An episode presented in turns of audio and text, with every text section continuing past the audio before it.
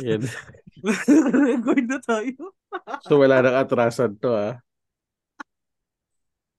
Yo. Ang theme natin for for today's video ay Twitter alter. Alter.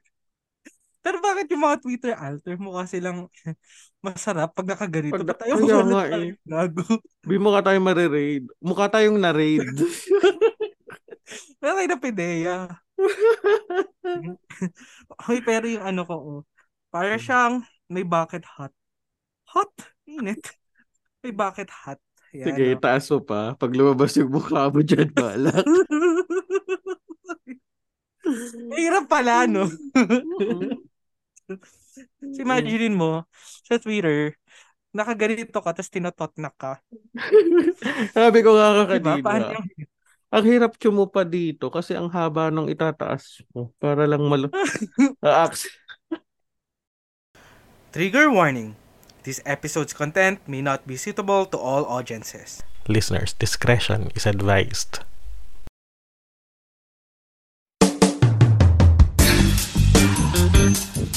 Pasok na sa Kwarto Chronicles, mga kwentong di komportableng pag-usapan, O mga storyang di naiintindihan, tabu topics, sex, relasyon. at everything in between. Halika, welcome ka sa silid ng malayang usapan. My name is Z. And I am R. And, And this, this is is Kwarto Kwarto Chronicles.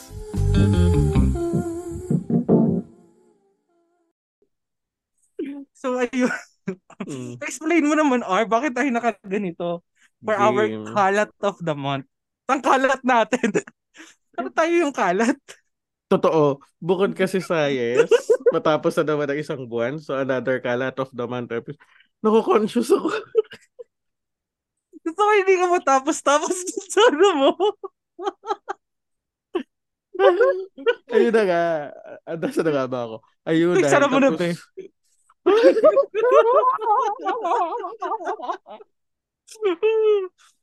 oh, ayun. Ayun na nga. Mm, natapos na yung month ng August, another Kalat of the Month episode. And it so happen na itong episode na to ay ang ating favorite number, favorite episode. Ito ang 25. Shut up. Wow. kasi Christmas. so, ang episode number 69. 69. Mhm. Ah, sabay na sabay. Sabay ba? Yes. Pa- Ipilit ko na. Be, inom na inom na ako nung ano ko. Tek. Sige lang, kwento kalinom lang. Ayan. At dahil nga, special tong episode na to, plus 69 episode na to, something naisip lang namin ni Zina, sige, bigyan, offera namin kayo ng kakaiba. Nakahubad kami. Gago! Nakahubad kami during recording. Gago tayo nakahubad, nakamask tayo, magkaiba yun. well, ako nakamask at nakahubad. So, I'm not sure kung ikaw nakamask ka lang pero nakabihis ka. Yung damit ko ito na nakamask. Ayun. And since ito ay isang episode na may video, so may semi, semi, semi, semi face reveal kami. Kaya kung-. Mm, as Twitter alters, alam niyo kung kung gusto niyo makita ang itsura namin, alam niyo dapat yung gawin. Hindi kami magbibigay ng clue kung ano itsura namin para panoorin niyo kami. Yan. Ay, wow. Sulit na sulit na natin. Teka ako, di naingit ako. Sige nga, sample ka nga. Sige, gawin natin na naka-record na.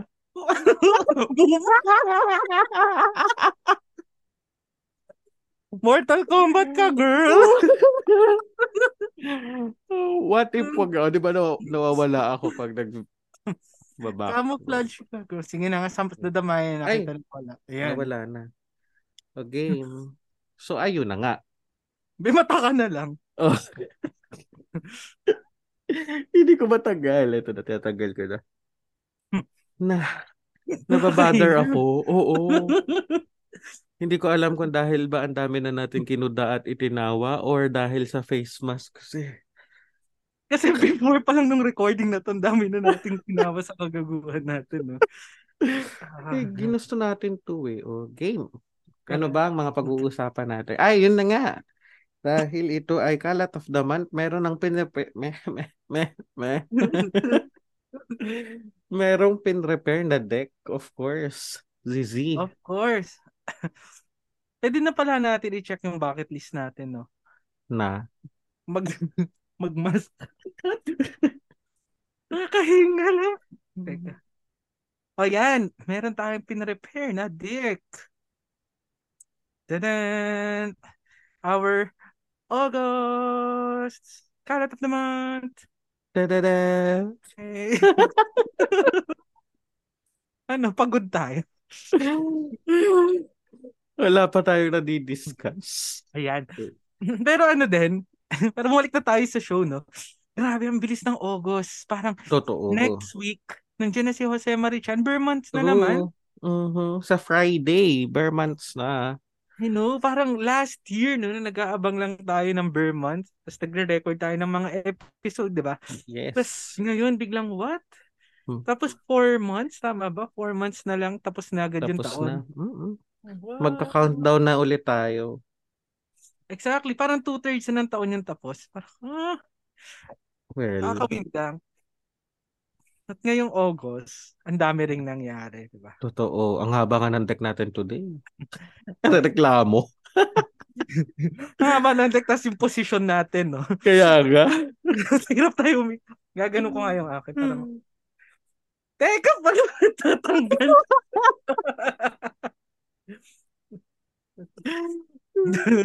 okay, game. Gusto mo nang mag-off cam para ayusin yung mask mo. Hindi, laban. Ayan. Ito unang chika natin. Ito ay karugtong to nung ano eh. Nung isa sa mga issue natin nung last month. Yung kay Rendon. Kasi eto ang kuya mo, meron na naman bagong issue na sinausaw. Actually, napaka, ewan ko ah, napaka-epan siya.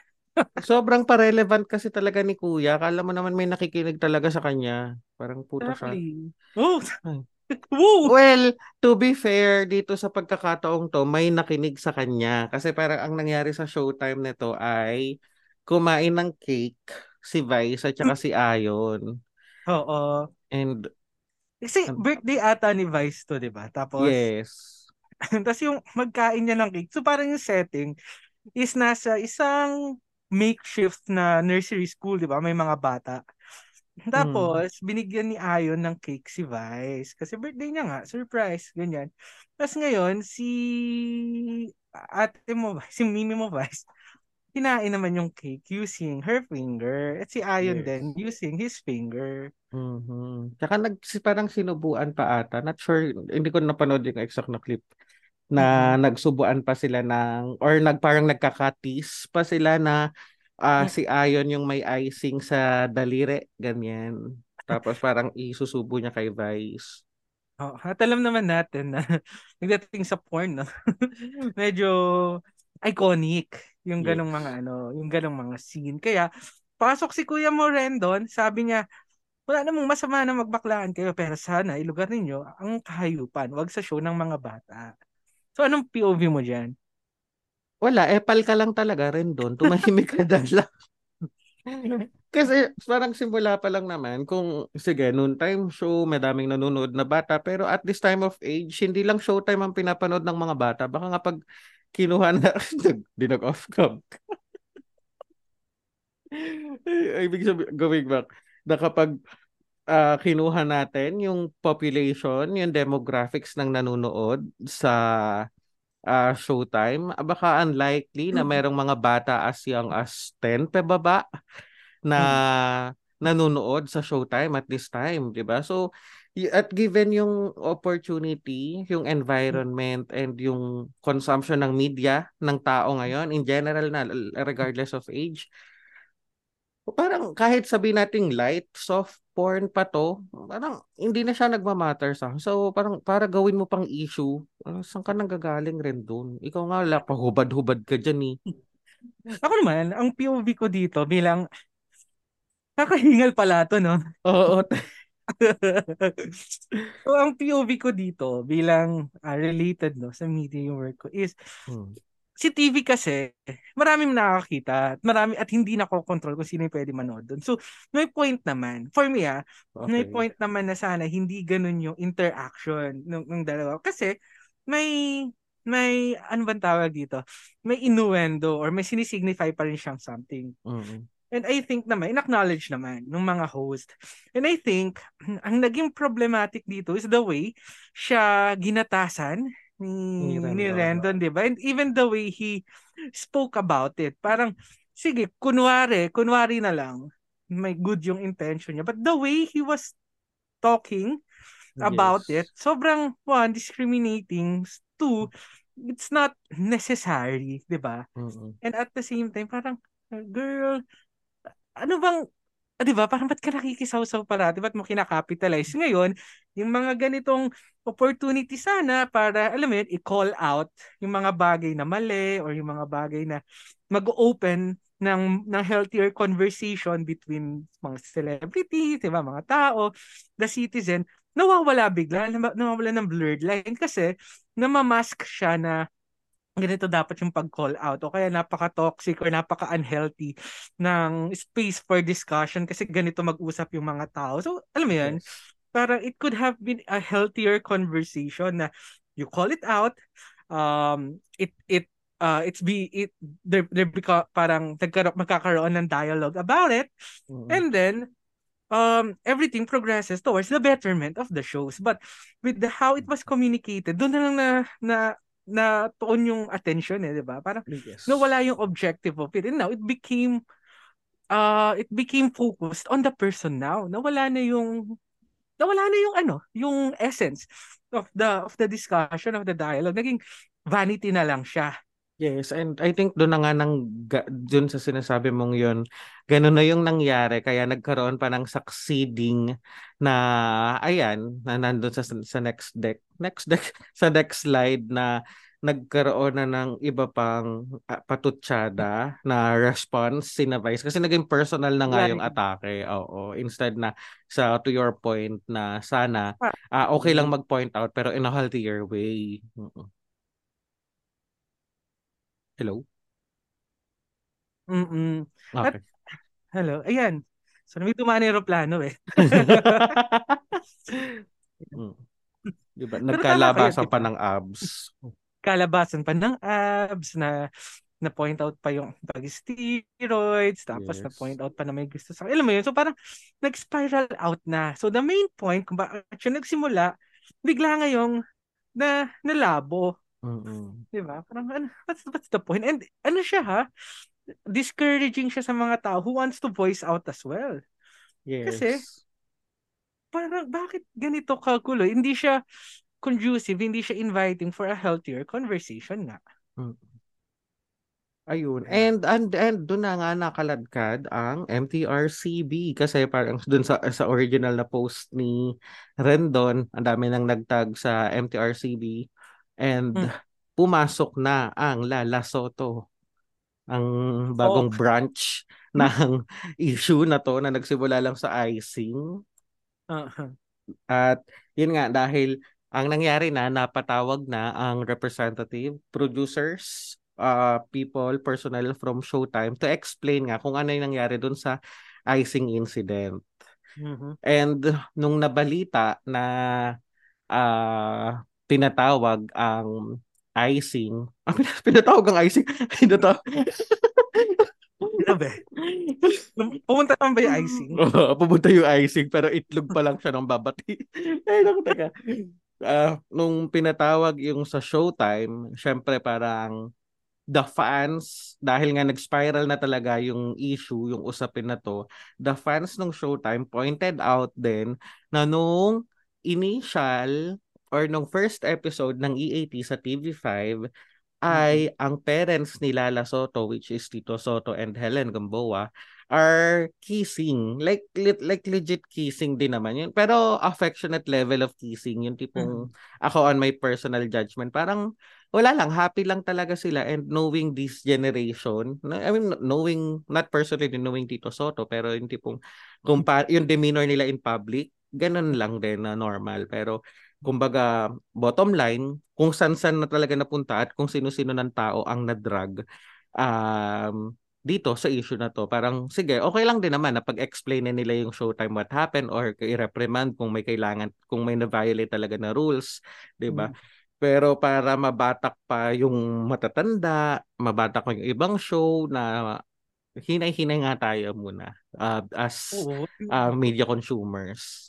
Oo, and okay, fine. I mean, I mean, Tito Soto was never my favorite. Pero, I, same as you, I didn't find anything wrong na nag-kiss mm-hmm. sila, di ba? But suddenly, people are becoming so toxic, inilink na nila lahat ng bagay. So, this main point na sana for the be- betterment of our programs, ang nangyari, dami-dami na lahat, nag-blurred out na yung mga lines, nagka, alam mo yun, ang dami ng distraction, ano na nga ba yung main focus, nawala na ng attention ng mga bagay-bagay. And now, people are focusing on things na hindi naman dapat fino-focus on. Alam mo yun, yung mga ganong yes. kagulo na. So, mm-hmm. with this kind of mindset, I guess my point is, with this kind of mindset, it it's now very different for people to have a collective voice towards the betterment of everything, mm-hmm. di ba? And impossible man yung collective voice, but at least may logical voice, may logical dialogue, conversation na hindi ganito, na hindi parang bardagulan lang lahat, di ba? Mm-hmm, true. Kasi it, it's leading nowhere. Yes. And um- umabot pa sa layer na parang ah di, dito nga sa nasa nasa slide natin parang uh, nag-respond lang si Lala na as far as dun sa nire-report na kalaswaan daw ng parents niya uh, mm. wala naman kumbaga walang issue na kailangan ipatawag and all and yung response from that statement is that parang na-blur na din ni Lala Soto kasi parents niya yung involved na parang if other people kung hindi niya ba parents yung involved manghihimasok ba siya di ba eh, magkakaroon mm. ba siya ng same stance in general di ba so ayun kumbaga nanganak na nga lang nang nanganak nang nanganak yung issue na uh, we were hopeful pa nga daw nung kinlose natin yung kalat episode natin last month na mayroon tayong tatlong noon time program na panan aabangan na, 'di ba? Mm-hmm. But to, to our surprise, not one month, wala pang isang buwan, 'di ba? Eto na, ang dami nang naganap sa kanilang tatlo. At oh, dahil nagka... to, kay Rendon. Nagkagulo-gulo na, 'di ba? Parang fine, nagkakamali naman talaga yung mga bagay-bagay. Pero sana yung constructive and at yes. the same time may may impact and ano rin siya ha I mean us in the in the LGBTQIA plus community, it's also derogatory in mm. a way na na-frame siya na parang we're we're all about sex, we're all about body, we're all about flesh, 'di ba? And yes. the essence of love kasi alam naman natin na si Vice and si Ion ay talagang nagmamahalan, 'di ba? Mm-hmm. Ngayon, bigla siyang nagiging counter argument sa kung ano ba talaga ang quote unquote ehemplo ng isang matinong marriage o pagsasama na, pinup- na pinupuno ng pagmamahal. Mm-hmm. Na ayun yung pinoposition with Tita Soto, Tito Soto and yung asawa niya. So yun lang, ang ang ang fucked up na ng ng dialogue about it. True. Parang na-steer away na and at the same time wala na siyang pinatunguhan. It's it's not even, you know, um it's not even enlightening to people, yes. 'di ba? Yes. Ayun. So, and but wait, there's more. Regarding pa rin sa noon time. Ah, uh, sa noon, ay hmm. hindi, up ka pa ulit. Wait lang, noon time show pa din. Ay, okay. Kasi not, so, parang hindi pa ganun ka settle down yung issue tungkol dito kay Vice, Ion, tsaka MTRCB, and with Tito Soto. Uh, merong isang incident naman sa EAT na hmm. kasi parang meron sila dong portion na segment na nasa labas si Wally, si um, si Jose Manalo tapos si Wally netong time na to ay out of the frame. Parang lumabas siya doon sa frame na naka-ere. Pero na-pick up ng microphone niya na sumikaw siya ng malutong na malutong na PI. Oh, hindi hmm. ko masabi. Charot. ano tayo eh? Uh, hindi nagmumura. Yes. So, 'di ba, parang it adds another layer and another parang um, issue na hinahatak ng netizens, hinahatak ng mga view ng mga fans of both parties na oh eto another incident blah blah blah ipatawag din ng EAP ganyan. Pero uh, parang uh, satirically uh, parang binabatak nila, hinihila din nila na, ay kasi dahil si show yan ng tatay niya, hindi niya gagawin, ganyan, ganyan. So, another layer lang para kay Lala Soto. Exactly. Ayun. So, ayun din, parang even the way how we are carrying out things, di ba? Di ba? Na, naging nakakalito na siya. Totoo. Naging magulo na siya. At, ewan ko ba, parang, uh, conflict of interest pa yon na si Lala Soto ay MTRCB chairperson, mataas ang posisyon sa MTRCB mm-hmm. that aims to regulate TV show. And then, one of the most famous TV personalities, blood relative niya. So, hindi ba siya like conflict of interest then? Para sa akin na uh, as professional point of view ko, conflict of interest siya if yung case na hinahandle ay regarding sa tatay niya. Mm. Pero otherwise, I think uh, asa na lang tayo sa objectivity and being professional ng isang tao. Ganun lang right. sa akin. Pero kasi as a chairperson, dadaan at dadaan sa kanya eh. Mm. So ayun Sigur- lang, 'di ba? Parang ang ang ang tricky mm-hmm. position and from MTRCB's end, I think it will be very helpful na they establish how their processes, especially mm-hmm. for these kinds of conflict of interest kasi they're yes. one of the highest governing bodies mm-hmm sa pagdating sa ano sa sa shows sa yes. pagdating sa um public shows public entertainment so and it's a very crucial position di ba kasi it can also make or break films and shows di ba kapag yes. nag-put sila ng standard na hindi R18 to. So, ang dami na agad na market na mawawala. And also, it affects profitability with the movies. Mm. Yeah. Hindi kasi parang iniisip ko lang na pwede siguro at the very least inhibit on cases na related sa show ng mm. tatay niya pero parang knowing yung political climate ng mm. Pilipinas, mm. 'di ba na parang may palakasan system na eh kasi boss mo ganyan. So parang nandun mm-hmm. pa din yung very very thin line na sige, pwedeng nag-inhibit ka pero in a way meron ka pa ring um, bilang ikaw yung boss, 'di ba? May influence ka pa rin na parang o oh, eh paano kapag ang decision ng ibang tao, yeah, yes you inhibit pero ang decision ay nila nila ay against sa show ng tatay mo, parang paano kaya siya lalaruin? Oh, and double-edged sword siya ha kasi yes. even if kunwari Lala Soto will be doing her job well and objectively in the future, there will always be a layer from people mm. na ay hindi kasi kaya alam mo yun, kahit fair yung pag-deliberate na hindi talaga to something na dapat i-police or what. Mm-hmm. Pero dahil relative siya, there will always be that um point of view na biased parate. I mean, hindi mo mawawala yun, di ba? Yes. And it, it, these perception, perception ay hindi talaga makokontrol. Mm-hmm. Ayun. And moving to our next, kalat. Ayan. Yes. Ang dilulo na mga Tawang-tawa ako sa issue na to. Like, legit.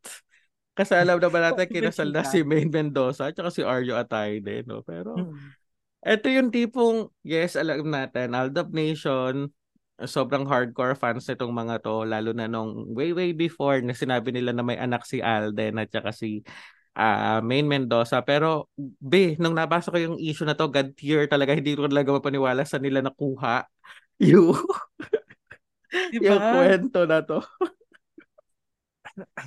Minsan talaga mga tao ang daming time, no? Para... Totoo din. Para, alam mo yun, gumawa lang kung anek-anek. So ano ba chika ng mga tao about it? Ang chika dito ay, yes, may anak si Alden at saka si Maine. And ang pinakasalan ni Arjo Atayde, eto, magugulat ka, ay hmm. clone ni Maine Mendoza. Boom! Be may clone si Main Mendoza.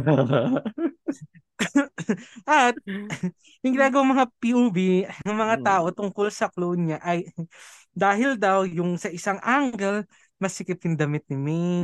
Sa kabilang angle naman maluwag. Parang ah, hindi ba hindi ba kasi ang, ang fabric na alam yun, na, nahatak, na, na, hindi siya fixed. Oo. Why? Pero para 'di ba, ga- ganun yung level of creativity. At the same time, ganun tayo ka-critical on the very small details para i-point para sa mga ganitong bagay, 'di ba? Yes. And Kasi that, sa ibang bagay, ang laki na ng detalye, nagkaka-amnesia pa rin tayo. Dead pa pa tayo. Oh. What?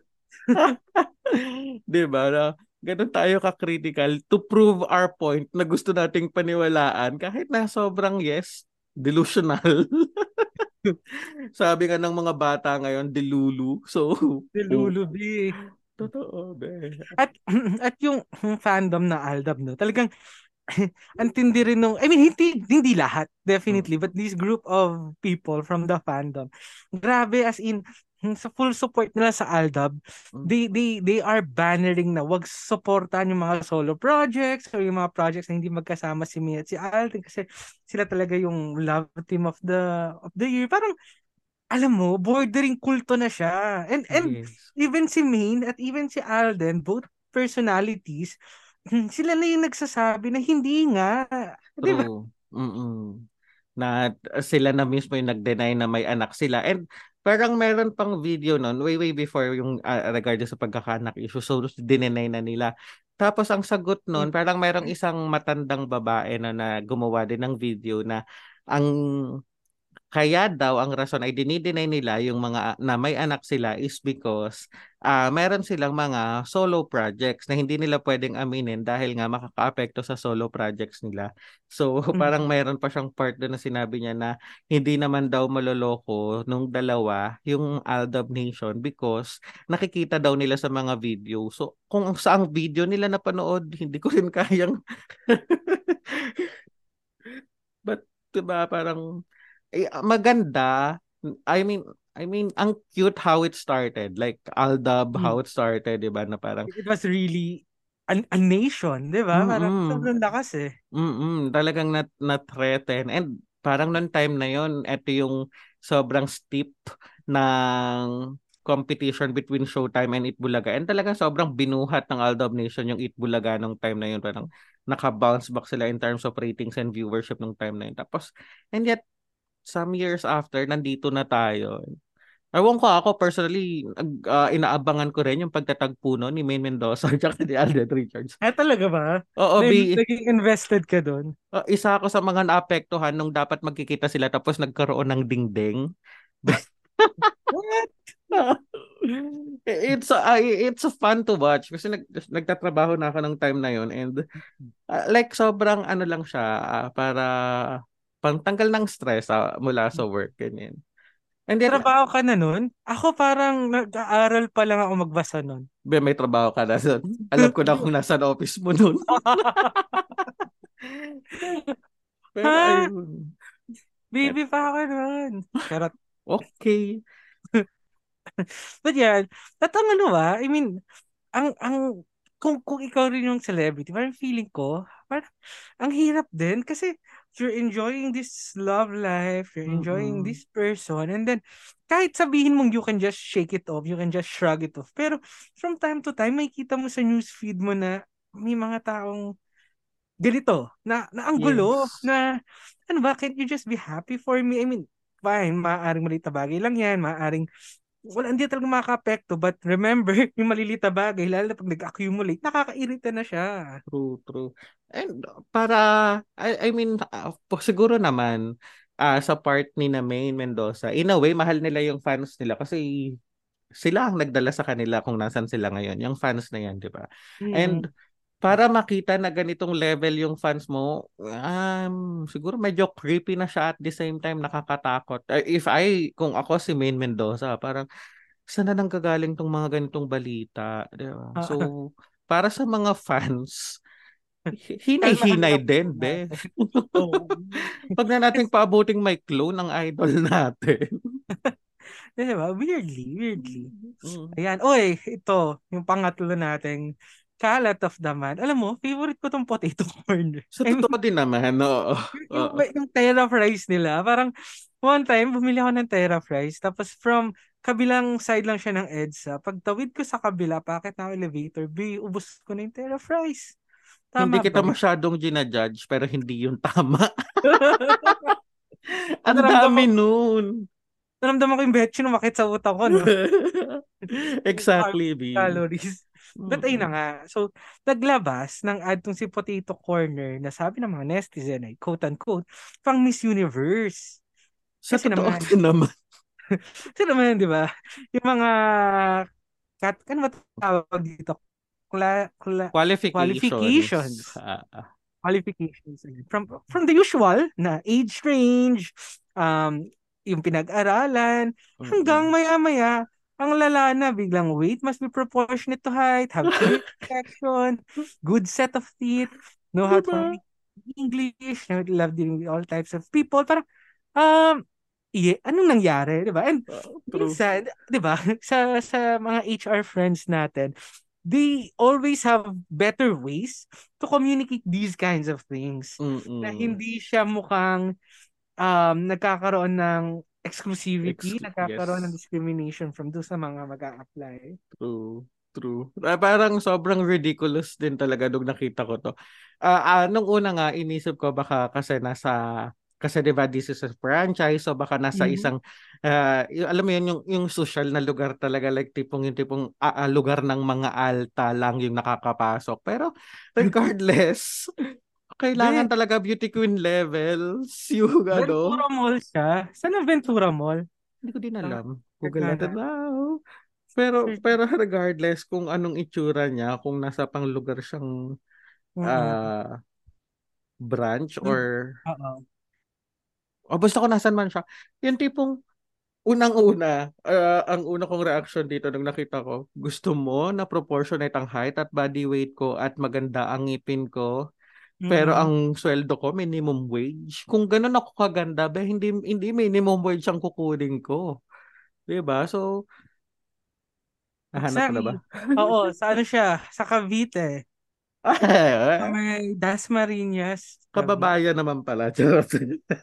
Ah, diba? Ang cray. Ang cray. diba? Kaya yung Yan. mga naglabasang meme after dyan, ayan. Mga miss you talaga, no? Ang pumasok. Totoo. Sila, ang mag sila lang may kakayahang mag-apply sa mga ganyang qualifications. Di ba? Para makapagluto ka ng fries, dapat ganyan ka. At ang daming ano ah, hindi lang mga mga matatabang utak na netizens, no? Even mga brands, ay Mm. nakisakay na rin Yes. sa sa trend na to. At naglabas naman ng ano, ng disclaimer si Potato Corner. Mm-mm. Ah, parang inexplain niya naman dyan na yes, they are still for inclusion and dahil this is a franchise, when it comes to hiring their personnel, may free will si franchise holder. So, ang lesson of lesson, ang learning opportunity sa kanila is to control din at least kasi syempre image pa din ng buong franchise yung dala-dala na tulad nito, 'di ba? Isang branch lang naman yung nag um naglabas ng ganitong klaseng qualification and that and yet yung repercussions yung yung impact ay sa buong potato corner na. So, it's an opportunity for potato corner na um tingnan din or have some controls din sa paglalabas sila ng pub mats not just in qualification kasi di ba minsan baka kahit mamaya yung wholesome na pub material lang nila um hindi rin siya uh, politically correct at this time of age yung ganyan Mhm. Parang uh, der, der, derag, derogatory na ba siya? derogatory Mm-mm. Or or even it it sets impossible ano impossible standards among among Filipinos and among applicants also. yes Ayun. Pero tuwan-tuwa talaga sa pagiging witty ng mga Pilipino dito nung lumabas to. Kasi parang may nag-notice, kasi diba sa Twitter, sa X, ah lumalabas na yung tipong kahit hindi na hindi mo siya fina-follow, nagno-notify sa na tweeted this, tweeted this. Tapos ang nalaman ko yung whole issue na to kasi ang nag-notify sa akin is sabi niya ah Catriona Gray submitting her application for Miss Potato Corner. So parang nat- natawa ko asan galing yung Miss Potato Corner. So ay pota kayo, ito pala yung buong issue na ito na dahil sa qualifications ng magpiprito ng fries. Correct. At ang ano ah, at ang bilis, ang bilis. Super. Totoo, totoo. But ano ah, we have to take it pa rin seriously na kahit sige, punong-puno ng kawitihan, 'di ba? At punong-puno ng pag pagkakaroon ng meme. Uh, I still believe na may layer of ano dito, um a big opportunity for everyone not just with Potato Corner na bantayan din yung ganitong klase kasi uh, kailangan na natin talaga ng mas inclusive na society at this point na yung mga ganitong statement kahit sabihin natin na ay typo error or 'di ba mm. parang we really have to be careful na mag-promote pa ng division or 'di ba na magkaroon pa ng um yeah to your term kanina na derogatory statements be, because of uh, because of your body type of your height and whatnot di ba uh, para sa lahat uh, ingat-ingat tayo Correct. At ano to ah, clear example ng sobrang gasgas na pero yung think before you click. Yes. Lalo na I mean sa mga brands no na parang kasi we we we also do like social media management sa work and very conscious kami sa ilalabas ng brand kasi mm-hmm. kahit sabihin mo ang bilis lang niyan, dali mo i-delete pero once may mga pag-screenshot niyan, once mm-hmm. sumabog siya, it will ano agad, it will boomerang to you. And minsan yes. hindi, hindi hindi siya boomerang eh, parang sasabog na lang siya bigla sa iyo, di ba? True, true. Ayan, so think before you click. And next. Ayan. Ay, to, sige. Ito, hindi, hindi ko pa talaga siya napapanood. Anong chika dito? Wala, sobrang tuwan-tuwa lang ako sa kanya. I hope everyone napanood niya na I'm try kong hindi makapag-spoil if ever may hindi pa nakapanood ng Red, White, and Royal Blue na movie. Uh, nit, ano ko lang to, nit, siguro mga this week ko lang din nalaman na originally this is a novel pero tuwang-tuwa ako sa movie na to. Not just because of the pakilig. Actually, parang ako personally, wala akong nakikitang chemistry sa kanila. Alam mo yung, mm. yung, yung, yung ganong level ng kilig na pag nanonood ako ng mga BL series na yung tipong, ay, bagay na bagay sila. Hindi ko sila nakikitaan ng ganun. Pero uh, the way everything was handled on this movie and mm. probably from the novel itself na yung mga yung, uh, ang isa sa mga nak, uh, hindi ko malimutan dito is when Alexander yung anak ng presidente well to give context pala since hindi ka wala kang idea pa dito uh-huh. uh, yung kulot yung dark hair ay anak ng presidente ng US and yung light yung may blonde is a royal prince sa. England. Tapos, uh, well, nagkainlaban sila to make it short. Pero, uh, dumaan pa sa confusion stage si Alex, yung anak ng US President and he knows na nung when he realized and he found out na he is bisexual nag out siya sa parents niya kasi parang at one point nagkakaroon na siya ng issue na parang uh, medyo blackmailed na siya na uh, hindi na niya alam paano pa mag-act yung love nila.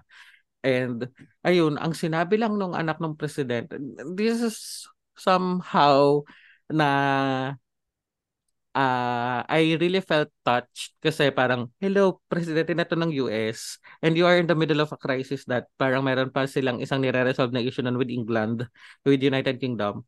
And yung anak mo may gusto sa may gusto sa prinsipe na it can screw can, it can screw up the situation. Tapos nung sinabi niya na bisexual siya, this mom, yung presidente, ay, nung sinabi niya na hindi siya straight, asked kung anong klase siya or nasaan siya in terms of the LGBTQIA. Well, mm. technically hindi siya lesbian, pero kung kumbaga kung nasan siya ng spectrum, yan. And dun sa, sa next slide natin na sabi niya, well, you know, the B in LGBTQ is not a silent letter. So, parang mas nabigyan dito ng highlight yung mga bisexuals kasi it's easy, 'di ba, na uh, when we are when we when we say na we are lesbian or in my case, nung pag sinabi kong bakla ako, parang nagiging ano siya, nagiging general term siya na lahat bakla pero may mga taong bisexuals talaga. And these people um sila yung mas na isasantabi if I can say that word, di ba, na parang uh, pag, tin- pag sinabing bisexual, parang at this point kasi parang pag sinabi natin pumatol sa lalaki, ibig sabihin bakla. Pero ang mm. bisexuals hmm. kaya nilang ma-in, ma-in love in both genders, 'di ba? So um it's good na ma-highlight yung bisexuality dito sa uh, movie na to. And Alam mo, is, I, I like that point. Kasi, anong tawag dito? Madalas, tama ka, uh, ang, ang perception, and it's a dangerous perception also, no, na when people perceive the LGBTQIA plus community, kahit obviously, ang daming letters, di ba? Yes ang, ang how they see it is either black or white. It's either pumapatol ka sa tama ba yung term or either you're having um a, A relationship. a relationship with with the same sex or of the opposite sex and then yun na siya. So Yes. parang ang labo kasi it, it, it goes back to the same di- dichotomy of a babae, lalaki or of a straight, hindi straight, 'di ba? So Yes. it it it erases the the the diversity that we have in the community and at the Mm. same time it invalidates people's sense of persona it's it's the same Yes. feeling na alam mo yun when you are being invalidated na you're gay or you're being invalidated na you're a lesbian or you know a a um a, a, trans or a a, a- part of, of the of the spectrum. Tapos suddenly you're being invalidated with what you are feeling because you are being forced to choose na hindi eh. Hindi naman nag-exist yung bi eh. You're you're gay or you're you're lesbian di ba?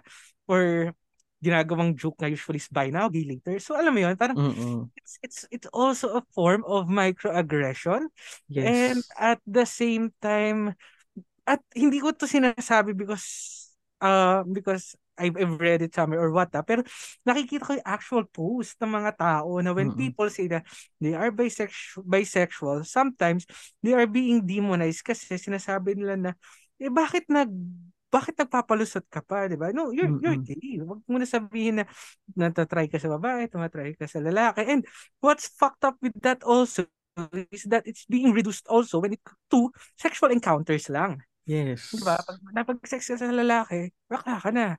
Pero bawal ka na makipag-sex sa babae. So, so ngayon, parang hindi ba pwedeng na-in love ka kasi, hindi ba pwedeng may emotional attachment ka kasi from, on both people and that is being neglected. And and Yes. that's and that's scary kasi we cannot force people. It's the same way as boxing people into set um you know, into set labels. Mhm. Diba? And and especially if it's coming from the same community na it it's supposed to be supportive and then suddenly you're you're you're being the same enemy, diba? You're being the same uh group of people na nag alam mo yun, na nagkikip sa mga tao to be to be more confused about themselves, their identity, their Yes. expression, and who they are. Yes, yes. And ano ah, hindi lang siya nanggagaling outside the community, even from the people, even from the members of the community mismo, meron ding mga ganito na parang hindi hindi naniniwala when it comes to bisexuality na parang tal- y- yun yung sabi mga kanina buy now gay later minsan una ko siyang narinig from the members of the community itself na parang okay yung ganyan Aha. 'Di ba? Tapos ang malala pa doon, yung term na silahis, it becomes derogatory.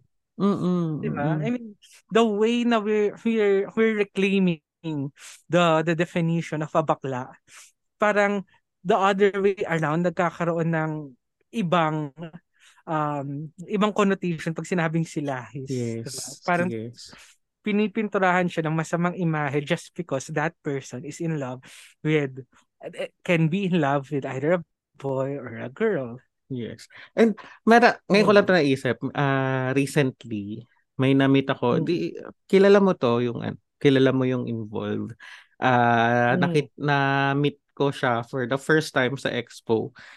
Member siya nung ano, and babae siya. And so, man, tagal-tagal ko na, alam ko na sa sarili ko na yes, medyo babakla-bakla talaga. Hindi ako medyo pala, na babakla-bakla talaga ako. And talagang lalaki ang tinitibok ng puso ko. Pero nung nakita ko siya, Mm. hindi lang siya sexual desire yung nakita ko. Like, hindi ko pa alam, well, alam ko yung some parts ng kwento ng buhay niya. Pero nung nakita ko siya, like, sobrang na, na-poke niya for some reason yung interest ko even Mm. without us talking pa.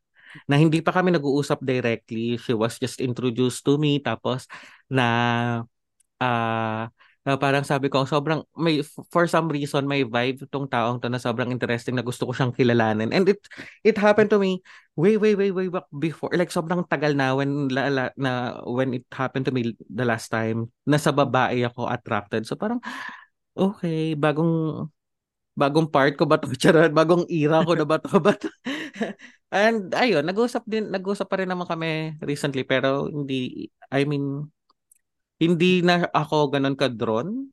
Plus kasi taken kasi siya. So, para mag-act on ako dun sa ah, interest na Ah. meron ako. Ah, medyo medyo dinadown ko din.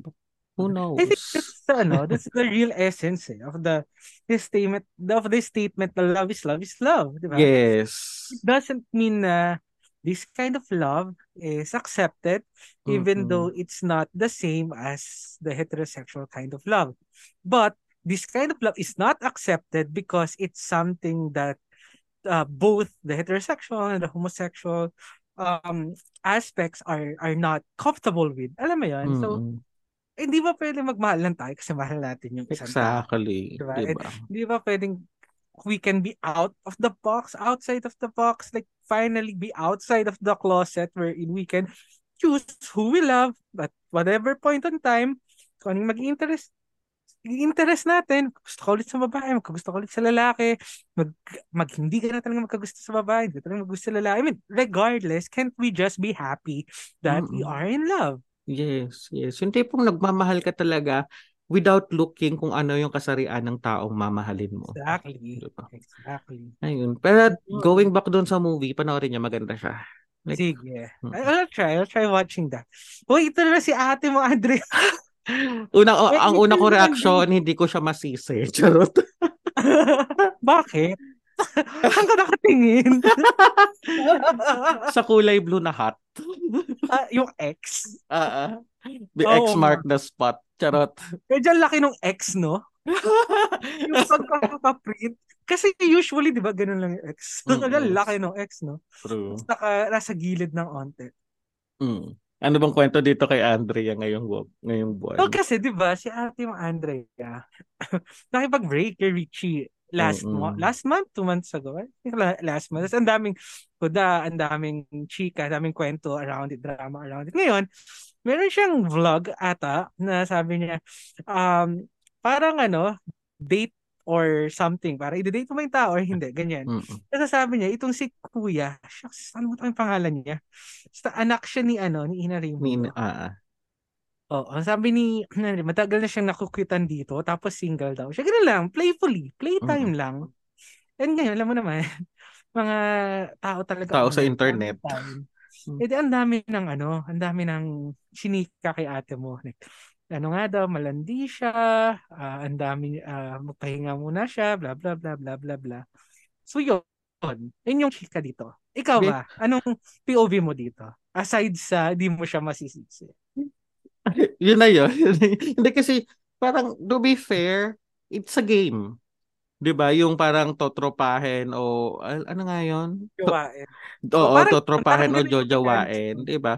So you ask me a person, you ask you give me a name of person and I find that person okay na tropahin or jowain. Sasagot lang ako but it doesn't necessarily mean na ah, sa assuming galing ako sa ah, galing lang off I am a, a fresh from a breakup. Hindi ibig sabihin nun nalalandi na agad ako kinabukasan at hindi ibig sabihin nun na dahil G ako trumopa or G ako jumowa na ng mga random people uh, random names of people na ibabato sa akin during the game doesn't make me malandi. And Oo. if ever na sige, malandi man, and what about it? Di ba? Exactly. It's my life. Bakit ba? And alam mo, eh, hindi minsan yung I mean, okay, si Andre, hindi rin siya, isa rin siya sa mga tao na hindi ko mga favorite na tao, like na, na Mm-mm. person na celebrities. I mean, wala lang, hindi ko lang sila favorite, ganun. Mm-mm. So ngayon, and pakirin nila, di ba? Kung hindi, sila, kung hindi ko sila Totoo favorite. din naman. Sasabihan ka lang din niya, eh, what about it? Oo. Ba't ba kasi ako nag-explain? Anyway. so, pero I think, ayun lang yung one POV na yung mga tao, kapag nakita nila isang person na, na wala, nagkakagusto sa isang tao or napupugian, nagagandahan, parating, alam mo yun, shortcut agad yung mindset na gusto na agad, ah, gusto na agad jowa. Magka-jowa. Gusto Mm-mm. na agad pakasalan. Minsan nga gusto na agad, di ba, anakan. Parang, ha? Ang bilis ng ano, ha? ang, Diba? ang fast forward natin mag-isip. Di ba? I think that is also for me, ha? That kind of Mapinos Mm-mm. na na sa so, na ang backwards na pinapakilaman natin. Ilove na yung ibang tao or kung gusto niya i-express yung emotions niya or what, pakialam natin. Or kailangan ba talaga ng three-month rule bago mag, alam mo yun, magkaroon ng other person? I mean, pakialam natin. Diba? And then, Hmm. fine, there might be, might, diba? Might is the word. Uh, there might be a benefit in terms of like taking a break muna from a series of interaction with people, etc., etc. But that's your decision as well, eh. Not True. all people are that. So, ba't pa tayo nakikialam? Di ba? Pa, para i-term mo ko na malandi just because of it, again, paki mo. Mm. Ah, Di ba? Na parang, ano, na-judge mo na yung buong pagkatao ko dahil lang napagyan ako sa isang tao. Totoo. Alam mo But, then again, I can't blame them. Not the peop uh, the people who calls it malandi. Pero parang madaling sabihin na, eh, nagko-comment lang, opinion ko lang dito. Kasi these people, Andrea, are public figure. Uh, nandyan sila for public consumption. So, again, this is more on a call, not my personal, uh, this is more on a call, not just for the people who are in public. Alam mo yun, yung nasa stature na katulad nila na talagang nakaasa tayo sa ganito, di ba? Sorry? I mean, public, ano, public figure. Ah, ah, yeah. Na talagang yung pinagkakakitaan natin ay na naka-anchor sa perception ng publiko sa atin. So, kung ganito yung impression, I'm not saying na wag tayong maging malandi, wag tayong, I mean, umasa na parang mag- magbase tayo sa kung ano yung gustong impression natin na makita sa kanya. We just have to be um, uh, true to ourselves. At the same time, yung mga tao, kung hindi siya para sa iyo, kung kung yung act kung ay yung act niya, kung yung comment mo is not coming from a genuine concern or alam mong wala naman talagang patutunguhan, maybe you just have to keep it to yourself. Yeah. I, agree with you. It's it's two way of of of there are like two camps, 'di ba? In, in, in this one na from the POV of the management or of Andrea, tama ka. Ang ang product sarili mo is yung image mo, 'di ba? So Mm-mm. it's really up to you how you want to build your image. I mean, Mm-mm. fine, 'di ba? But for for people, and doon ako I think mas concerned is that pwede ba? Wag na tayo masyadong backwards mag-isip Totoo din naman. na fine, hindi makisaw ko, makisaw-saw ka, pero let's not just, you know, define people just because napopogi, nagagandahan sila sa Pero wag na tayo mag, wag naman tayo mag-set ng formula na kung paano ba dapat. Alam mo yun? Mag, I mean, di ba? Let's, let's be more positive. True, true. So, ibig bang sabihin na ako na napupugian at nagagandahan sa maraming tao makes me malandi din? So, baka lahat tayo malandi. Di ba? Well, sa'yo, malanti ka talaga. Well, di ko naman din eh. O, di ba? Pero, Ayun. ito ang lala nito. Ay, eto. Diyos ko. Yung Atlantis, nagpunta sa resort. Shout out sa mga mahihilig mag-team building. Aha. Ay, hi- nung nabalitaan ko to, parang kasi parang nung unang pumutok yung balita, nag, ang kwento is nagreklamo yung resort owner na binaboy talaga nung ah, mga nag-rent yung resort niya. It's a private resort din sa Laguna, ganyan.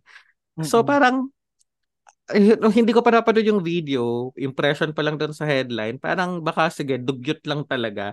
Pero nung pinlay ko yung video, nung pinano nung binasa ko yung buong article, na-realize ko na, shit, anong nangyari sa mga taong to? Parang, bakit tayo umabot na, sige, ibato natin yung mga chair sa pool, okay, baka sige, sobrang lasing lang, ganyan-ganyan. Pero nung yung hindi ko matake dito, yung pati yung water dispenser talaga, pinaabot mo sa pool. May mga kaubos na yung tubig. Kailangan punuan. Ah, ah. Kailangang mag-dispense ng water dispenser ng water. At ang water source niya ay yung pool na mismo. Pero hindi, hindi ko mawari itong mga taong to. I mean, if these people are professionals, if these people are working adults na parang, ano kayang nagtulak sa kanila? Uh, what's happening inside their head during that time na kasi di ba pinsan sige aminado naman tayo na pag nalalasing tayo nag-iiba talaga yung trip natin sa buhay di ba na parang may kakaiba tayong trip na gustong gawin pero Oo. eto na maging collective kayo na sige mambato tayo I- Kaya natin. Wait, ito nga, ululutang yung labesa. Diba? Kasi baka gusto nilang mag-inom habang nakababad sa pool na nakaupo sa, sa monoblock. Di ba? So, sige, ibigay natin sa kanila yon Pero, parang, ano kaya ang nangyari? It makes me wonder. More or like nandun ako. Makakaloka kayo. At binivideohan nila yung ginagawa nila. and, and I think kasi, I mean, akabala ko, may hindi ka uminom eh. And maging makulit. Habang may, fine, go. As long as, again, rule of thumb, as long as wala ka nagagrabe ibang tao. Yes. And in, in this case, di ba, parang, okay lang naman gawin nyo yun eh. Basta linisin nyo kinabukasan. Hindi Mm-mm. di ba, pulutin nyo yung lamesa, upuan. Pero hindi eh. And, di ba, what, what makes you think na that's okay, napapahirapan mo ibang tao. And of course, yung may-ari nito na nasina mo pa yung mga gamit niya, di ba? Yung water True. dispenser, di ba? I mean, why why will you do that? Are you going to do that in your own place in the first place? Yes, 'di ba? And sobrang naawa ko dun sa resort owner kasi parang bukod sa water dispenser, turned out yung ihawan, itinapon din nila sa pool. So- baka, baka gusto nila ng ano, water water cooking. 'Di ba? And yung hassle na gagawin kasi sige, sabihin natin na kung yung upuan lang or yung mesa nasa pool, bubuhatin mo lang 'yan tapos tas, 'di ba? Pero yung mantika nung yung mantika ng ihawan, yung mga uling-uling doon, ashes, 'di ba? Sobrang hassle yung gagaw yung yung dinulot mo doon sa owner. Parang ah, ah, again, why? Again, my question is, what makes you think that that's okay to do? True, true. Di ba? Kasi minsan, kailangan din natin tanungin na lang yung mga tao eh. Parang, What, what makes you think na okay yung ginawa mo? Kasi Mm-mm. fun? Kasi cool? Parang, Hmm? how? How is it cool? Diba? Ayun. Okay, moving on. Uy, Uy. Kuya Miss Lee. Yes. Ano lang, parang Ano? nitong umaga lang yan eh. Or kahapon ng umaga, Parang kahapon. I guess. I mean, sobrang recent lang nito. yes, na parang may project siya na ni-launch. Sa, sa vlog niya to eh, Hmm. kung di ka nagkakamali na. Mm-mm. it's a paba pabahay. it's a Gaga, Ah. resort? Anong pabahay? Resort? kaya nga kinote ko dito, pabahay. Ayun na uh, inspired by Banawe Rice Terraces and the project will happen in Cebu na mm. to be fair aesthetically ha like design wise cute siya tingnan like maganda siyang tingnan from above parang ang, ang una kong na impression sa kanya is yung parang Twin Lakes sa Tagaytay pero kasi yung sa Mm. kanya talaga terraces level yung sa Twin Lakes kasi may overlooking tapos makita mo yung landscaping ng each unit Mm. sa Twin Lakes na magandang tingnan so parang same impression na maganda naman siyang tingnan pero nag-draw lang siya ng backlash again from the people of the internet. Kasi I think the, the people parang were pointing out na one, sinasabi kasi ni Slater na it's going to be, anong tawag doon? Like, eco-friendly. eco-friendly doon, ah ah. doon. Parang, quote-unquote, eco-friendly. Habang di ko pa nahanap yung tamang term. So, like, eco-friendly siya kasi, ah, ah, sustainable kasi tabi siya ng bundok. And people were saying na, eh, di wag mo na lang gawin in the first place. di ba? Ay- ayun, 100% sustainable. And second naman, the other people are also saying na, paano yung mga nakatira doon? Paano yung mga, Mm-mm. ano, residents of this, of this, uh, of this forest and the, the biodiversity, yung ganon. Yes. And also is, syempre, anin mo yung bundok, 'di ba? Escape mo siya eh. I mean, Mm-mm.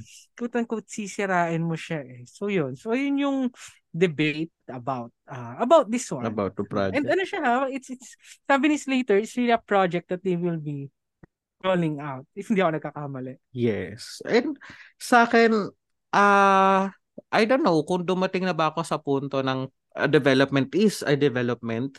Though there are developments na kaya nating gawin in a safer way na to, sabi nga natin kanina, as inclusive as it can na yes, ah may maapektuhan tayong um, nature natural resources pero it can compensate on the progress. It can it yung alam mo yun yung benefit nun can be uh, makakompensate ng benefit from that development. So I'm not just talking specifically about this project pero sana napag-aralan siya ng ganong levels na yes may mga tao may biodiversity people living there na mai-involved. Pero um sana mala mailatag siya ng ayos.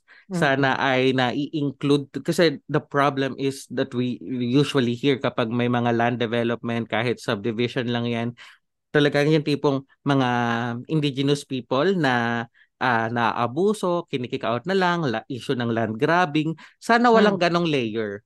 Ito mm. yung tipong malinis, done right, maayos nating na i um, na ilatag yung plano, securing all permits ng walang maa ng maayos na walang red tape at wala tayong um, technically lahat ng bagay na maapektuhan ay naisaalang-alang ng tama. Correct. Oh, I, I, I agree with that. I mean, we're we're all in naman for progress eh. Mm-hmm. We're all in for I mean for for for impact sa economy natin, 'di ba? And yes. these kinds of, you know, initiatives can help. Mm-hmm. But again, like what you've said, and to echo it to echo it, 'di ba? In, in in full support na sana we're we're mindful also. I mean, sana ang priority pa rin natin is yung is yung bansa natin. Yes. Diba? Is yung mga kababayan natin. Is the um, yung mga tao na uh, rightfully na dapat sinaservan natin. Diba? Mm-hmm. At hindi yung mayayaman lang, yung mas lalong yung mayaman, mayaman lang, mas lalong um, nakakatamasa ng True. comforts in life and then yung may hirap, lalong nakakawawa. True. Ayun. True. Ayun. And I! Uy! Nagulat ako. Nagulat. Si Queen. Si Queen pa, di ba? Queen na din. President. Queen si Yasmin ng Queen. Presidente si Nadine. President. Mm-hmm. So, Ayun, yeah. lumabas siya sa IG ko kanina tapos sabi siya, tanghat niya talaga. actually, no. Diba? Tapos actually, hindi lang, hindi lang, alam mo yan, hindi lang yung physique niya, yung ganda niya. Yung heart. Yes. Her personality. Mm-mm. Diba? It's her vibe na parang, shit, she's, she's really, you know, she's really that independent, strong person na you want to be like. Mm-mm. Mm-mm. Para siya, siya yung pati kung ano, wala akong pake sa inyo lahat. Totoo. Diba? Totoo. Like, mm-hmm. And, yung, like, so, hindi lang siya physical na hot. Hindi pong vibes niya talaga. Like, yung confidence yeah. kahit wala siyang ginagawa. Yeah. Oh, confidence. Grabe yung confidence, di ba? Ay. Uh-huh. Yeah. And ito, yung yung issue about this is ang daming tao. I mean, of course, the people of the internet. Oo, at lalo na yung mga tabloid na parang sinesexualize na naman itong ano, itong content. Eh, pero ako naman, nakita ko parang, girl, nasa nasa dagat Kasi nasa siya, dagat diba? ka? Oo, hindi hindi ba uh, normal ito yung suot mo kapag nasa dagat? I mean, alam mo yun, minsan mga tao talaga, alam mo yun, baka manyak lang, manyak lang. Mm, mm, mm, mm. And I don't know, parang kaila again, ito ay isang halimbawa na naman na kailangan ba nating magsulat pa ng article or ibalita pa na na may nakabikini sa dagat? Na may babaeng nakabikini sa dagat kasama ang jowa niya. So, nabumuka ka daw. 'Di ba? Na nagpakita ng puwet and again, bakit ag- kailangan ko ba 'yun sa buhay ko kung ako yung mamamayan na? Kailangan ko bang magbasa ng excuse me. Kailangan ko bang magbasa ng article tungkol kay Nadine Lustre na ganon yung approach? 'Di ba? Uh, And uh, in all fairness kay Nadine, parang ay, hindi ko hindi ko sure kung kailan. Parang recently lang she won her second FAMAS award. So yung mga mm. ganong usapin yung ibigay natin bilang showbiz article, 'di ba? Na parang iilan-ilan lang yung mga since FAMAS is given, uh, mm-hmm. iilan-ilan lang yung mga artista na nabigyan ng ganong klase ng dalawang Best Actress Award and isa si Nadine sa nabigyan nun. So it proves na magaling din talaga siya as an artist. Pero again, para ito yung i-highlight natin sa article mo, parang be, okay ka lang. Alam mo naman, umuulan dito. True. bata pa mga aeroplano, di ba? Double whammy. So, yun lang. I mean, hmm, saan ako naputol kanina? Mula nung nag-start ka ng after ko magsalita. Ah, hindi. I was saying na I think I can answer that and correct me if I'm wrong because some media outlets believe mm-hmm. na sex sells And mm-hmm. unfortunately, sa Philippines, sex sells, diba? From, from the likes of the Viva Max, these things, diba? Sex sells. And second, is the more traffic that they can get into their website or their outlets, diba? It, it generates income sa kanila, whether through the ads, or more, you know, more vanity numbers when they sell it to sponsors, etc. So, gumagawa sila ng mga clickbait and ayun yung nagiging ano, um, angulo ng mga balita. And tama ka, there are so many things to report about her. And even this one can be reported fine if you want to. Pero the angle, stop sexualizing sana. Diba? There Yes. are there are more uh, but how do I say this? There are more um positive ways to talk Mhm. about it. There are more, you know, elevating ways to talk about it. Hindi yung parang binababa mo agad sa ano, sa sa lupa yung yung gusto mo maging perception ng mga tao tungkol dun Yes. sa certain content. Mm. I I would agree do na yes, part Mm. siya ng income stream na hindi man siya kagandahan pakinggan pero wala doon tayo doon sila kumikita and respect the hustle sabi nga pero uh, well, Pero it's responsible journalism. yes there are better ways to do it Oo. mm doon na lang Yun. wow mo po. Oo, yung, ito kaya, may naman may na ako online dito sa Jack Roberto Anti-Celos course or school. Mhm. Diba? Na parang, kasi diba, magjowa si Barbie at si Jack Roberto. Pero dahil sa Maria Clara at Ibarra, si Barbie at si David, ikaw ko, yes sila naging collab team. So, yung mga tao, siniship yun. And, and yung mga tao, parang hindi sinasabi nila na, hala, grabe naman si Barbie, um, sobrang maka-live, no? Mhm. Doon sa role niya as collab team ni David, David. na dito nga sa uh, GMA Gila Night, mas close pa sila David kaysa doon sa real life boyfriend niya boyfriend na si Jack Roberto. So yun. So yun nga, so nakikita na hindi nagsiselo si Jack Roberto doon sa, sa Gala Night and even kahit ang daming mga posts na kung ano-ano ni Barbie para, alam mo yun, mas i-ship yung love team nila about David Licaco. Kebs lang si kuya mo Jack Roberto. yeah Ayun lang, And- ano lang siya. Mm. May selos. And parang may interview si Jack Roberto noon with Tito Boy. Wow, Tito Boy. yung Wow. ano, yung ano nga yung show ni Tito Boy sa panghapon. Anyway, kung, Fast talk. yeah, fast talk yan, panghapon niya. Na tinanong siya ni Tito Boy and I think nandun lang si Jack Roberto sa point of maturity and being secured na yes, bahagi ito ng trabaho nila na kung siya man ay ilalove, i-prepare din sa ibang love team na aside kay Barbie, di ba? Na parang okay na sa level of relationship nilang dalawa ngayon ay okay lang sila natanggap nila na bahag na trabaho lang to. At the end of the day alam nila kung sino yung karelasyon nila and I guess that's um that's the best way of handling relationship kapag nandito ka sa klaseng to ng industriya. Yeah, Na- tama ka. Na ano, na trabaho lang to, di ba? And, and Mm-mm. for sure, in the future, meron makakahalikan yan, if mas may daring rule, di ba? Meron Yes. makakal... Ay! Gusto mag-water. Eh, yung plano naman kasi dumadaan. Ang dami yung airplane ngayon. Dami bang flight ngayon? Baka nagmamadali kasi may malakas sa bagyo. Or baka na-delay na kanina. Ngayon sila nagmamadali ulo bumaba. Sunod-sunod sila, no? True. Sige. So what I was saying is that ito nga si ano, si we call this, Jack. ayun, sa ganitong line of work nga, Mm. I mean, tama ka. Dapat hiwalay talaga yung ano, yung, yung work sa, sa real life. Kasi, Mm. especially, di ba, parang moving forward, for sure, mas magkakaroon ng maraming collab team yan, or, di ba, mas daring roles, sex scenes, mga ganun. So, talagang, it's really part of the job. Yes. Ayun nga, parang, wala. I mean, what, ano yung point ko? wala na talaga ako kasi sa, I think the, the, the point there is, ayun, uh, it's really having that that kind of maturity. And I think they're having fun naman Mm-mm. in terms of the, ano, in terms of the, of this kind of, you know, of trend. Pero yun lang din, no?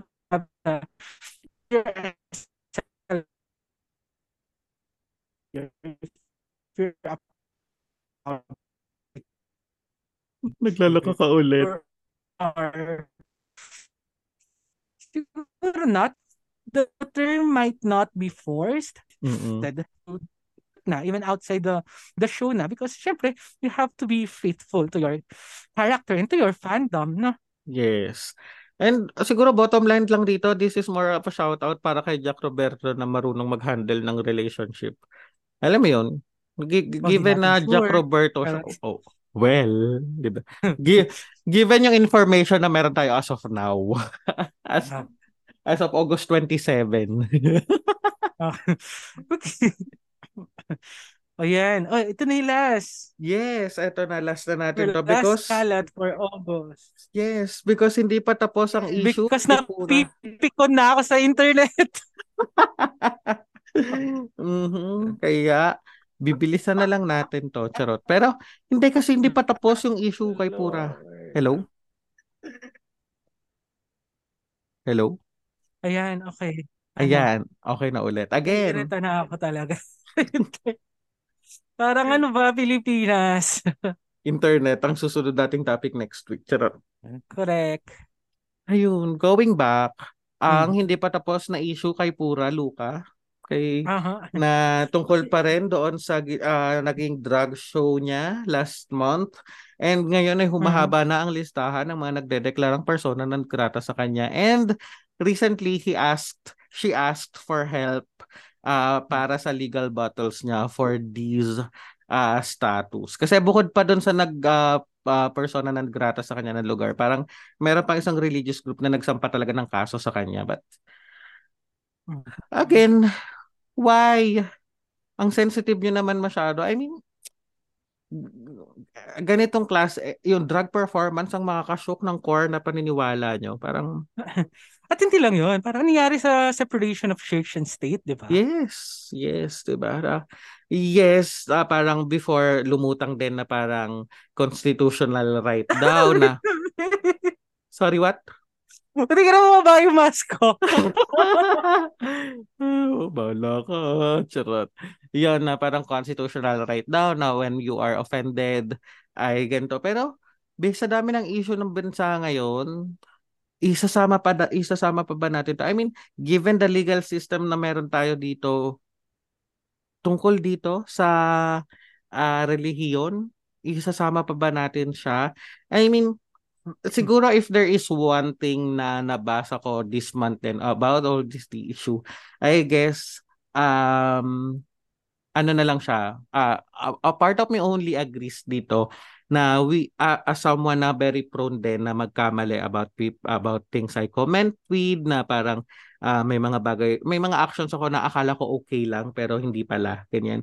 Na i-recognize ko na there are people na na-hurt ko na Mm. di, na if I am pura na i-recognize ko na there are Catholic people na nasaktan sa ginawa ko and I apologize for that. Kasi parang yung content nung nung nung ang context nung content niya is that kaya mas lalo baka baka daw kaya mas lalong dumadami yung sumasakay sa bandwagon ng pagiging righteous against pura is that um in- hindi sila nakakakita ng humility from her So maybe the, maybe may certain point doon. Yun, yun, yun, yun, yun, yung lang sinasabi ko na I really don't agree pero somehow it makes sense na sige, nasaktan ko and I'm sorry pero I still stand with my ground. I'm sorry kung yun yung naramdaman po pero I still stand with my ground and I still stand with my truth. Siguro kung ako si Pura, again, nobody asked. Charot. Mm. pero siguro yun yung sa akin. I mean, yeah, may point dun. Pero that's also, I mean, for me, ah, somehow problematic minsan. Yes. Because, di ba, parang we are forced to, kahit sabihin natin we're still, we're still standing to our point, di ba? Mm-mm. Kahit sabihin natin, pero we apologize because we want to, what? We want to make the uncomfortable comfortable because of something na in the first place we know is it's not wrong naman in the first place talaga. Talagang Yes. I don't know. It, it's really conflicting for me na, one, why are these people too sensitive about religion when in fact, ang dami ring lapses ng ng religion or ng ginagawa ng ng religion nila and 'di ba and why suddenly when there's a drag queen who who participated in this in this circus of Mhm. religion all eyes on her bigla because she's Yes. deviant because she's you know uh, uh doing uh something different so yun parang it's something uh, really like fucking up with my mind and and Mm. How these people public officials 'di ba Diba? really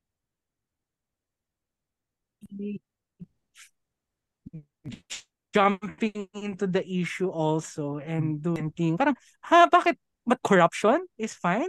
Alam mo yun? But uh, these priests na nila, niluluster yung mga alms, yung mga nakukuhang pera or, or worse, di ba? Um, raping fucking children. Yes, yes. Di ba? And, and these things are left under the shadow, di ba? Because they are people of the church. Yes. Alam mo. And, and, and, and I'm I'm talking about religion in general, not just one religion.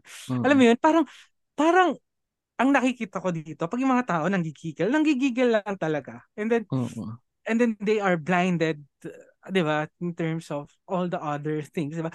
What I was hoping is for this issue, na fine. Ang ang, ang nag-instigate is si Pura, 'di ba, for people to be more conscious, to be more mindful, to be more protective of their religion. And then, Yes. Ang i-witch hunt na nila, yung mga tao na sumisira sa pangalan ng religion nila. Again, yung mga ng, ng bababoy ng religion nila. And then, Yes. yun ang i-witch hunt nila. Alam mo yun, not, not pinning down on people na tangin kasi nila, kaya nilang kawawain. True. True. Ayun, gusto ko na lang din matapos to. And I would, I, I, I really agree sa sinabi mong yun na sana yun yung bottom line nito. When the dust settles, ang ang ma-point out, ang lumutang na diskurso na lumabas ay ah yung punto na ano ba ang sumisira sa relihiyon na iniingatan mo Diba? personally. Kasi yung, yung galit ng mga taong ito, Mm-mm. gamitin din nila yung same galit nila in terms of really cleansing cleansing Yes. their their religion hindi Mm. yung talagang pinpoint lang dito yun lang eh kasi like ang fucked up and again I know nasabi natin to sa huling kwarto na grabe akala ko recently lang tayo nag-record ng July na kwarto pero last month last month Mm. Last month na yon. Mhm. Exactly. Pero yeah, my my point is parang how how ironic these people also na they are spitting verses from the Bible and all and then suddenly they're acting otherwise. Yes. Hi. Ay, ayun. And that's our kalat of the month for August in fairness. Ang dami-dami tayo naging issue. Daming ganap ngayong August. Correct. so ngayon pa natin napili, napiling mag-mask, no? Medyo hirap na hirap Kaya tayo nga eh. Huminga, nakasama pa yung internet. Wow. Well, ang, ang mahalaga na tapos natin tong episode na to. And ayun, sa ating mga And kwarto. buhay pa tayo. Sorry? And buhay pa tayo. Oo, hindi ga- hindi na hamper masyado ang ating paghinga pero yes, struggle pong huminga sa ganitong mask. So, kudos sa Mm. mga alter na ganito ang outfit kasi galing nyo. Hindi ko alam kung paano nyo na na survive Correct. Sa mga alter na kailangan ng maraming breathing kasi pinafuck na nakaganito. Totoo. Kudos sa inyo. Lalo na yung iba, di ba? Like, tight na tight na ganun. Di ba? Oh, true. True. Ay. Ay, So, again, see you next month. Marami-rami pang mga episodes ang nakalatag sa mga parating na araw. And see you there, mga kwarto. see you. Bye-bye. Bye. Wala tayong closing speech. Hindi, may closing spiel but not yet. See you. Wait, bumalik kayo. Napaisip tuloy ako. kayo. So that's that's Scarlet of the Month sa bone. that's Scarlet of the Month for August and we do it at the end of every month. So watch out for September Scarlet of the Month. Pero tuloy-tuloy pa rin yung ating every Wednesday episodes. Yes. And if you want to add, baka may na-miss pa kami, or if you want to add your opinion sa mga issue na nabanggit namin, uh, reach us through our socials at Quarto Pod on Twitter, X, and Quarto Chronicles on Facebook. Pag-usapan natin, ano ba ang mga punto de vista nyo pa? Hindi ba kayo sumasang-ayon Mhm. sa amin? Wow. Yes, and and please share share our ano, Kwarto Chronicles para mas dumami yung mga kakwarto natin and you know, we're inviting all of you. If you have stories to share, if you have topics that you want to discuss, again, uh, our mentioned our handle, share it to share it to us or also volunteer to be a guest because we're more than happy to have all, all of Yes. you. And yun. And don't forget to subscribe so you're not so you're not missing out any episode True. Lalo na minsan, late kami mag-update sa Twitter because life is happening. Yes. but- Yeah, subscribe kayo para nanonotify din kayo. And ano pa ba, R? Inisog gada ko lang kay bibig ko. And ayun. ah Ako ba? Ah, liit lang bibig ko, be. mamaya natin pa. Mamaya natin Ano, pag ituloy. yung- Saan na ba tayo? And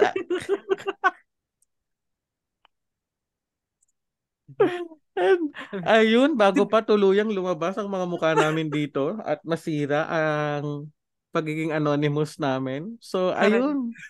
And again, this is our 69th episode just to justify Oo. itong theme namin na alter. Dahil 69th Alter episode. labo. True. So, yun, mag-collab Alam mo sa tayo. Twitter, Wow. Sorry. Ito pala yung, di ba ganito suot na ibang nagja-jack sa Twitter? Hindi naman ganitong kataas yung ano mo. So, banda, ibaba mo. Gago! Well, never know until you try. well, Charot lang po. Charot lang po. Minamanage ko expectation ng lahat. Hindi po talaga abot. ayun, sir, sige na, cut na. Okay na. Bye.